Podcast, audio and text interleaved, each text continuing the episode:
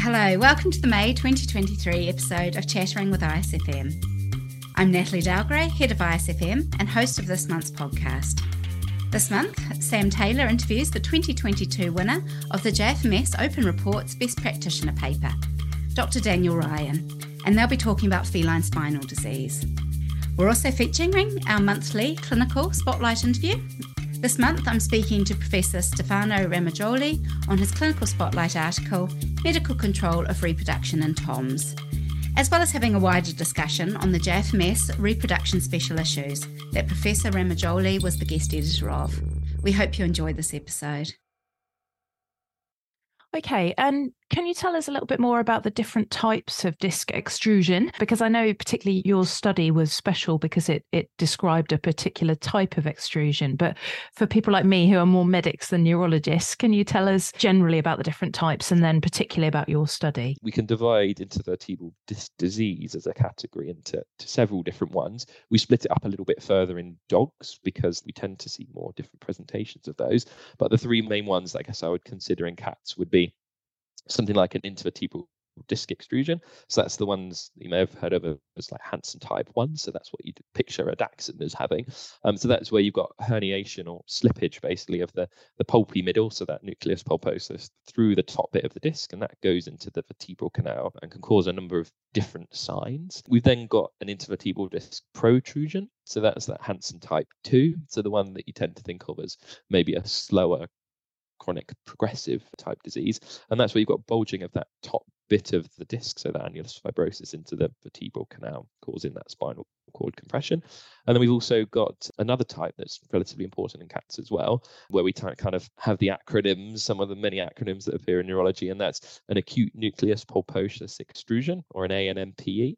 And that's where we've got this sort of pulpy bit in the middle, this nucleus pulposus, it explodes outwards, sort of hits the spinal cord and causes a concussive injury, so more like a bruise, with there being very residual, very minimal residual compression, but it's more the contusive damage to the spinal cord itself that, that causes the problem. I guess when we think of the different types that are most common in cats, we tend to think of either an extrusion or an A N M P E being the most common. You mentioned there can also be some sinister presentations of spinal disease in cats, and can I just pick you up on that for a moment? Obviously, we're talking about disc extrusion, but what type of other causes of spinal disease might you also see in, in cats?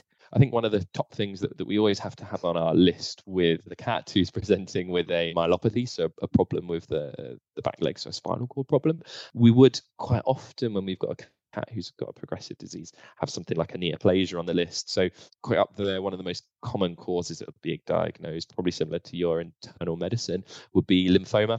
So I guess that doesn't typically discriminate in an age. They can be at any age, and that, that would be with a progressive sign of, of a spinal cord disease. We can also see other types of tumours as well, so some of the peripheral nerve sheath tumours or meningiomas as well, but we can also have a number of other sort of non-neoplastic diseases. So we can see a vertebral canal stenosis, so that happens in some British short hairs, where we've got a narrowing of the vertebral canal itself, which pinches the spinal cord, as well as sometimes things like F I P as well can present just having a spinal cord component, but less commonly. Yeah, that's interesting. Actually, uh, recently done a bit of work on F I P, and we did have the odd case um, with a spinal presentation. So that's a good point, a good differential to to consider. In general, how do cats with disc disease present? Um, do we expect the neurological deficits that we might in dogs, or what's your experience of cats that are coming in with disc disease? We tend to, to try and have this five-finger rule. So that's where we try and describe and summarize an animal's clinical presentation using five different variables, and that can really help with our clinical reasoning. So th- those five things that we consider covers the onset. So is it acute or chronic? The progression, is it getting worse, staying the same, or getting better? Is it painful or is it not painful? Is it lateralized, so affecting one leg more than the other? And also its localization finally. So is it, for example, T three L three, or is it more L four S three? Then if we consider the those three main types of disc disease that we just talked about, an intervertebral disc extrusion, that typically tends to be acute, so over a few days to, to subacute, or just more than a few days. They tend to be progressive and they're um, often painful as well. Um, however, I do find it really hard to judge pain in cats. I think they can be so difficult to read, and some cats will be overtly painful, but others with what you think is a painful condition, what you diagnose with a painful condition, really don't show it outwards to you. So I think it's kind of the most non-specific of all of that, that part of the five-finger rule. And the clinical signs with an extrusion can be really variable. So sometimes it could be just pain, and they can progress through to show signs of paresis or ataxia or paraplegia. So sometimes there's signs of a myelopathy there, but but not always. Um, Other sorts of presentations for the other types of discs, when we've got a protrusion, that's typically a chronic, progressive, and non-painful condition, although in some small cases it can be painful. Typically, you would see an ataxia or paraparesis there, maybe in an older cat, that it's not particularly painful. And then finally, we have the A N M P E, so that acute non-compressive nucleus pulposus extrusion. The most characteristic finding of this condition is we've got a per-acute onset, so really, really sudden. So, for example, the cat has been absolutely fine, and then it has come back like this, or it's been absolutely fine, we've turned away, and then, then the cat's been found like this. And quite typically with an A N M P E, there is a suspected trauma, so sort of sixty to seventy percent of those cases will have a suspected or a known trauma. In that case, we may see lateralization of signs, so one leg much more markedly affected than another one. And now over to Professor Romagnoli to talk about feline reproduction. Your your article really talked exceedingly well about some of the concerns that historically we've had with using progesterones in cats, um, and there's sort of higher dose regimes that may have led to a lot of those side effects. So the article sort of really advocated, I think, the sort of lower dose daily treatment. Do they still need to be given once a day? Is that the safest way to do it rather than maybe a weekly higher dose protocol?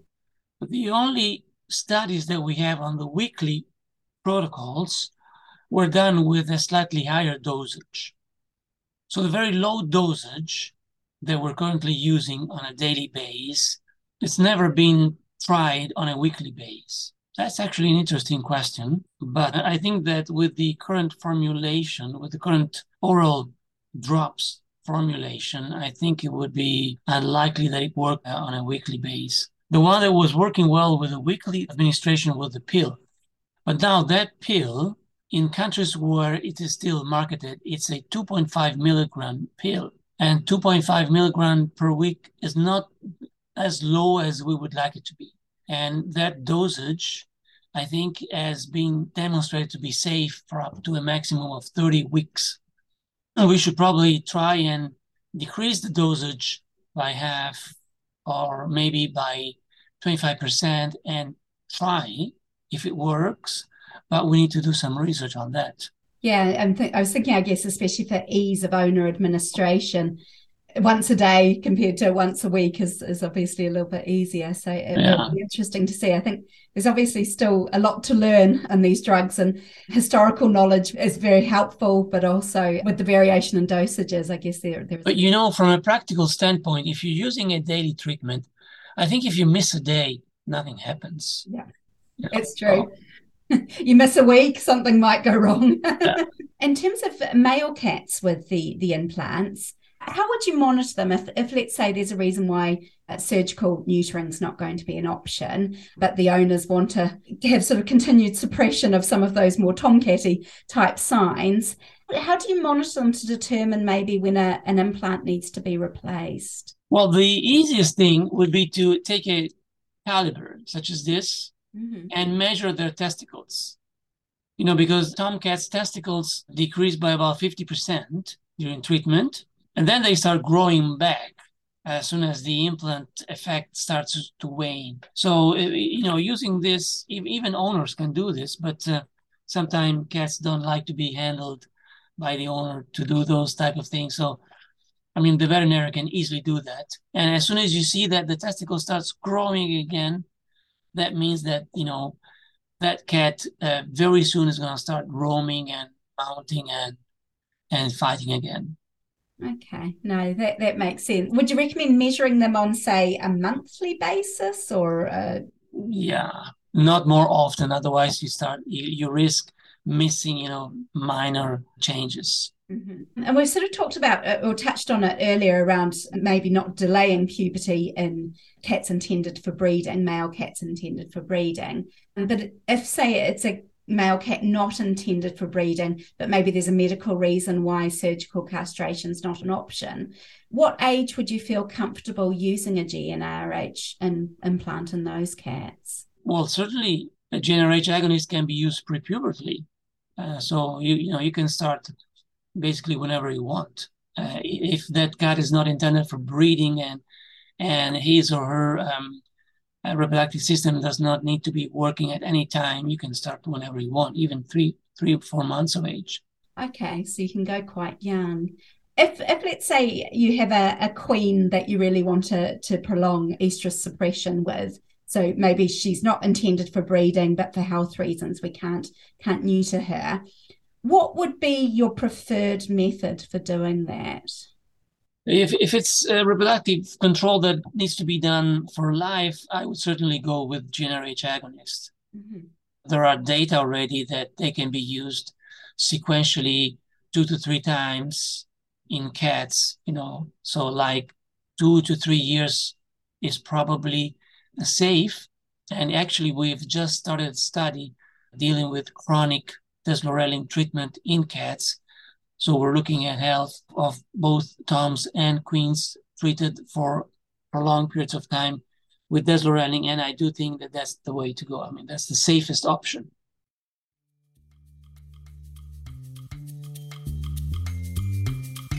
If you're an I S F M member, you can hear more from Stefano, with his full interview being available on the I S F M Members podcast. To access this, please visit portal dot i cat care dot org.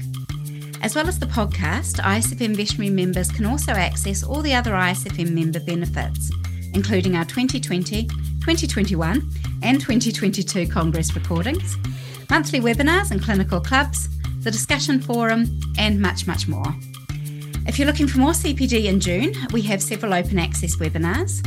The first is from I D E X, Diagnostic Approach to Chronic Feline Enteropathy, and the second is from Bova, Feline Compliant, How to Help Clients Medicate Their Cats. Keep an eye on I S F M social media for more details.